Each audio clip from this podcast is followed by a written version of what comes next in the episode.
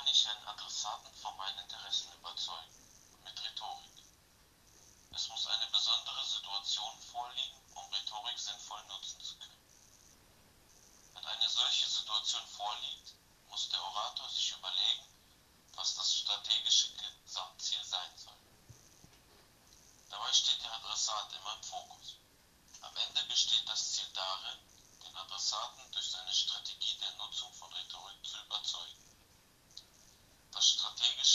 Adressatenkalkül bezeichnet also die Strategie des Orators, den Adressaten zu überzeugen. In dieser Strategie muss der Orator beachten, wer der Adressat in der Kommunikation sein wird und welche Einstellungen oder Erwartungen dieser vor der Interaktion miteinander hat. Die Strategie sollte außerdem berücksichtigen, dass sprachliche Korrektheit und Deutlichkeit sowie eine Adressatenorientiertheit gewährleistet werden.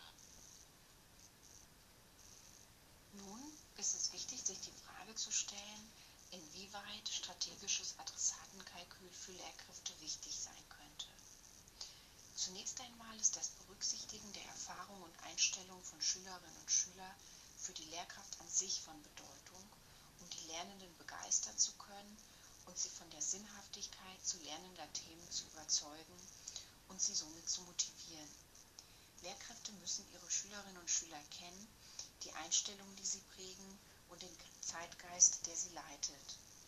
Darauf aufbauend können sie durch die Wahl der Unterrichtsgestaltung oder durch die Wahl der Themen ihre Schülerinnen und Schüler gewissermaßen mitnehmen.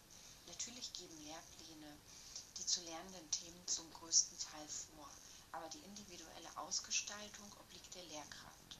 Schafft man es, seine Schülerinnen und Schüler beispielsweise vom Lernen Gruppenarbeiten zu überzeugen und sie dafür zu begeistern, sind die Ergebnisse nachhaltiger und der Lernerfolg größer, als wenn man Schülerinnen und Schülern eine Form des Lernens gewissermaßen verordnet.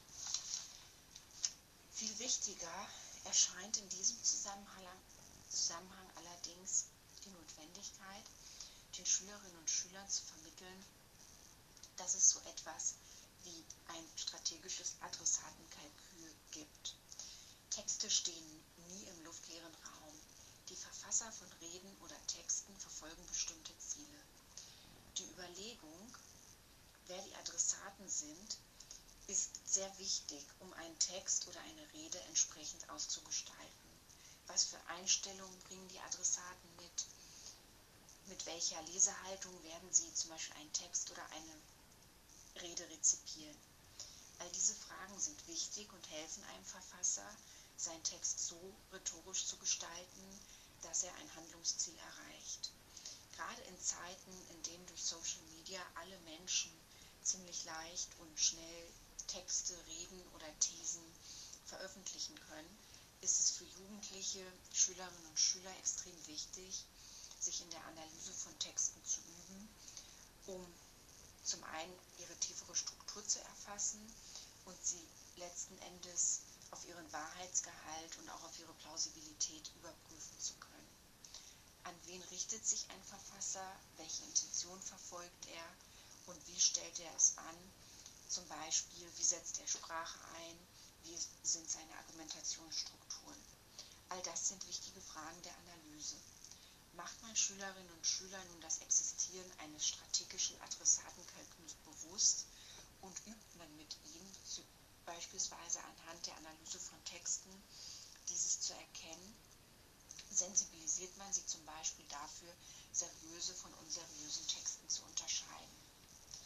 Gleichzeitig schult man sie bei der Analyse solcher Texte aber auch darin, selber gute Texte oder Reden zu verfassen, die es schaffen, andere zu überzeugen.